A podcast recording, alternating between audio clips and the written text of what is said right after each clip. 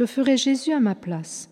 Écoutons pour la deuxième fois Sainte Faustine, 1905-1938, religieuse de Notre-Dame de la Miséricorde, polonaise, apôtre de la divine miséricorde. Ô Jésus, tu sais combien je suis faible. Sois donc toujours avec moi. Dirige mes actes, tout mon être. Toi, mon meilleur maître. En vérité, ô Jésus, la peur me saisit quand je vois ma misère. Mais à la fois je me calme quand je vois ton insondable miséricorde qui, d'une éternité entière, dépasse ma misère. Et cette disposition me fait revêtir ta puissance. Je prie ardemment le Seigneur qu'il daigne fortifier ma foi pour que je ne me conduise pas dans la grisaille de la vie quotidienne selon les dispositions humaines, mais selon l'Esprit.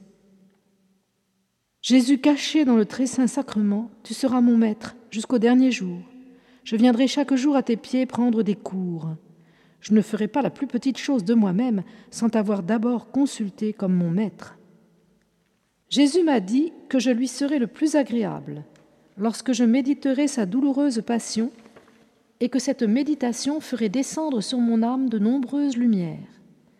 Que celui qui veut apprendre la véritable humilité médite la passion de Jésus. Quand je médite la passion de Jésus, j'ai une claire conception de beaucoup de choses que je ne pouvais comprendre auparavant. Je veux être semblable à toi, Jésus, à toi, crucifié, supplicié, humilié. Jésus, imprime en mon cœur ton humilité. Jésus me dit, Les âmes qui me ressemblent dans les souffrances et dans le mépris me ressembleront aussi dans la gloire, et celles qui sont le moins semblables à moi dans les souffrances et les mépris seront aussi moins semblables à moi dans la gloire.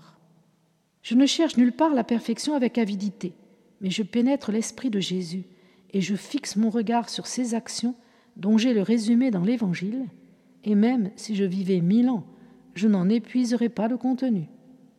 De Jésus, j'apprends à être bonne, de celui qui est la bonté même, pour pouvoir être appelée fille du Père céleste.